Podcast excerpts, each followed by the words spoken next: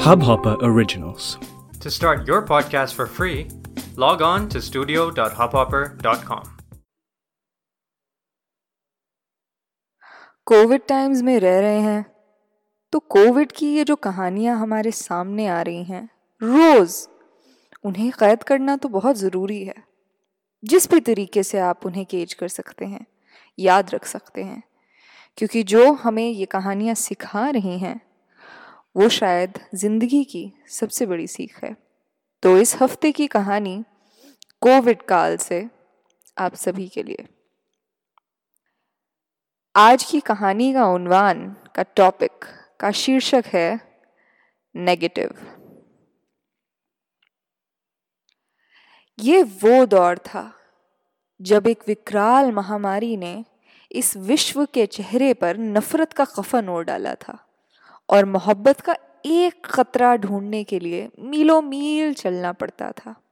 मगर उम्मीद ने ज़िंदगी का दामन हमेशा की तरह थामा हुआ था और हर तलबगार को एक मददगार का बड़ी आसो उम्मीद से इंतज़ार था। नन्हे नाजुक बच्चों की ज़िंदगी से माता पिता का साया उठ गया था और बुज़ुर्गों के आने वाली नस्ल उगने से पहले ही कीड़ों का खाना बन गई थी। इस दुनिया में सिर्फ़ दो ऐसी चीज़ें हैं जो जंगल में लगी आग की तरह फैलती हैं। पहली, हवा में पसरी एक बीमारी और दूसरी, जबान से निकली जबानी बात। इन दोनों में ही इंसान को जान से हाथ धोना पड़ता है और इन दोनों में ही हथियारे की न सूरत का पता लगता है ना उसके शरीर की शनाख्त की जा सकती है। सैकड़ों जिंदगियों में से कुछ जिंदगियाँ इतनी बदनसीब होती हैं कि ये दोनों बलाएँ उन्हें चिमड़ जाती हैं। और कुछ यूँ इन्हें अपनी आगोश में ले लेती हैं कि खुद नफरत भी इनके सामने सर झुकाए, नज़र बचाए खड़ी होती है। एक ऐसी कहानी मैं आपको आज सुनाऊँगी। मनीबा रोड पर कुछ दो माह पहले, बहुत सालों बाद एक बच्चे की किलकारियाँ गूंजी थी। पूरा मोहल्ला स्नेहा को मुबारकबाद देने ढोल और नगाड़े के साथ आया था। स्नेहा के पति का सात महीने पहले दिल के मर्ज के चलते इंतकाल हो गया था। मोहल्ले ने पहले दो महीने स्नेहा के इतने बदनसीब होने के कसीदे बांधे थे। जानने कैसे नसीब लिखवा कर आई है लड़की। खुशखबरी पर बुरी खबर चढ़कर बैठ गई है। पैदा होने से पहले ही बच्चा अनाथ हो गया। दो माह गुजरे तो बातों की एक्सपायरी डेट आ गई और उसी मोहल्ले का रवैया कुछ इंसानियत की ओर ढिलकने लगा। चलो, अब है कौन इसका? मोहल्ला ही तो है। समाज औरत का हुआ कहाँ है? तो हम औरतें ही औरतों का सहारा है, और क्या? मोहल्ले की हर औरत की ज़बान पर यही जुमला था। मगर बातों की बात यही होती है, वो याददाश्त के किसी कोने में धीरे धीरे दम तोड़ देती हैं। नानू पैदा हुआ तो मोहल्ले में खूब ढोल नगाड़े बजे। आखिर एक बेसहारा औरत को एक लड़का हुआ था जिसने हंसना तो नहीं सीखा था, मगर मोहल्ले ने उसे अपनी माँ के बुढ़ापे का सहारा ज़रूर करार दिया था। नानू के आने के ठीक एक हफ़्ता बाद, अखबारों में महामारी के अचानक फैल जाने का ज़िक्र होने लगा। ये बीमारी किसी में भेदभाव नहीं करती। बच्चे हो या बूढ़े, अमीर हो या गरीब, हिंदू हो या मुसलमान, आप सभी को सतर्क रहना है। ज़्यादा से ज़्यादा अपने घरों में सीमित रहिए और एक दूसरे से दूरी बनाकर रखिए। अखबार के पहले पन्ने पर बड़े बड़े अक्षरों में लिखा था, हर बीमारी की तारीख उठाकर देख लीजिए। वो सबसे पहले दिमाग की हर नसनाड़ी को नफरत भरे अंदेशे से भरती है और फिर कहीं जाकर शरीर में फैलना शुरू होती है। मोहल्ले के लोगों के दिमाग पर खौफ और नफरत के अंधे बादल छाने लग गए थे। जब मनीबा रोड पर रहने वाले पहले शख्स को बीमारी हुई तो उसे इंसान होने के तख्त से उठाकर ज़मीन पर पटक दिया गया। अपने ही घर वालों ने उसे खाना परोसना छोड़ दिया। स्टील की एक प्लेट दिन के तीनों पहर उसकी तरफ़ जानवर की तरह फेंक दी जाती है। दिन ब दिन उस शख्स की तन्हाई और मोहल्ले की उस परिवार की ओर नफरत बढ़ती जाती। एक बीमारी को परे रखने के लिए समाज ने अपने ही अंदर एक दूसरी बीमारी को पनपने की जगह दे दी थी। एक रोज मनीबा रोड के 102 बटा तीन से घनघोर बू उठने लगी।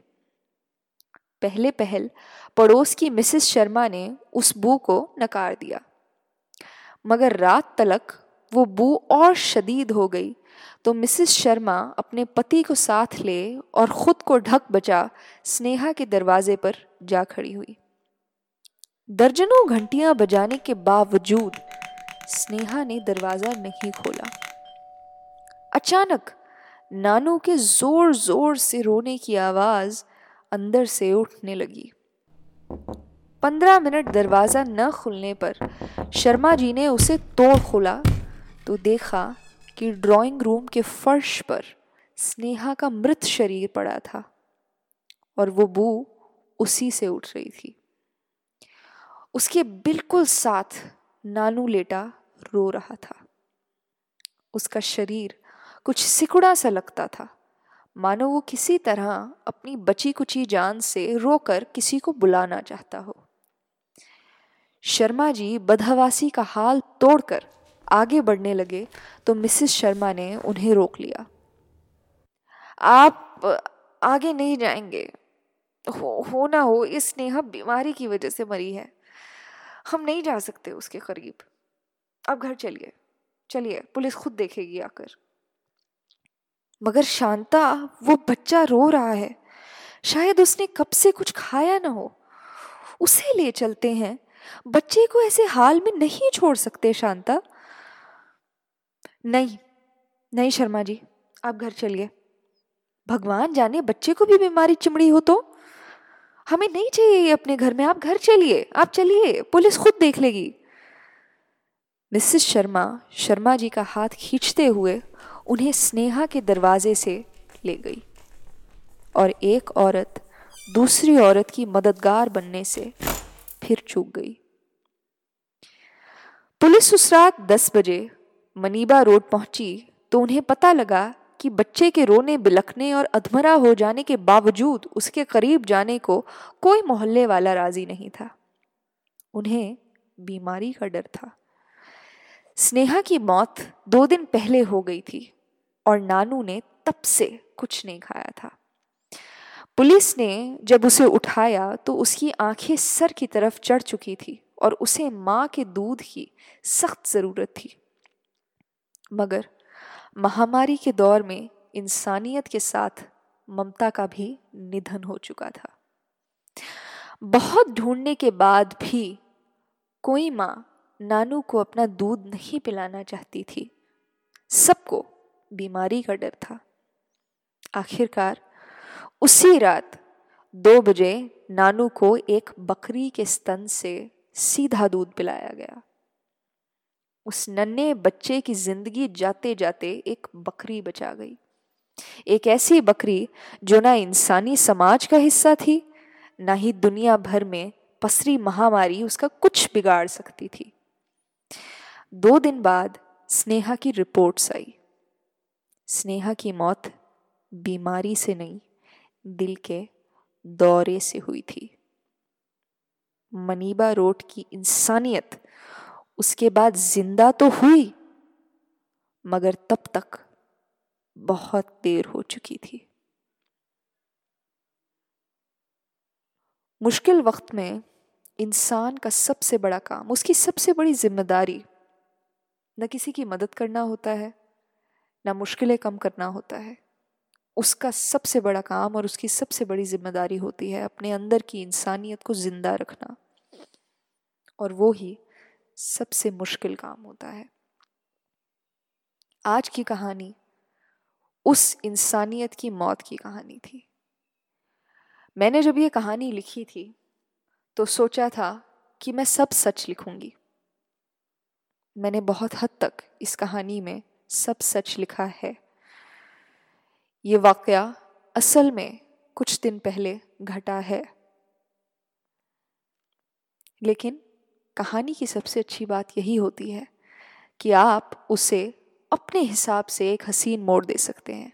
अपने हिसाब से कुछ उम्मीद उसमें फूंक सकते हैं। ताकि जब वो ख़त्म हो तो इंसान अंदर से खोखला महसूस न करे। उसके अंदर इतनी उम्मीद भर जाए कि अगली बार जब उसे किसी की मदद करनी हो तो वो दो बार सोचे भी ना मेरा मकसद कहानी लिखने का यही है। आज की कहानी हम जिस दौर से गुज़र रहे हैं, उससे ली गई थी और उसी को समर्पित है। और क्योंकि हम कोविड के बारे में बात कर रहे हैं, हमने कोविड के बारे में एक कहानी पढ़ी है, सुनी है, लिखी है। इस कहानी पर मैं एक फ़ंड रेज़र कर रही हूँ। एक कोविड रिलीफ फंड रेज़र जिसकी 80 प्रतिशत रकम जो है, वो हेमकुंड फाउंडेशन को जाएगी।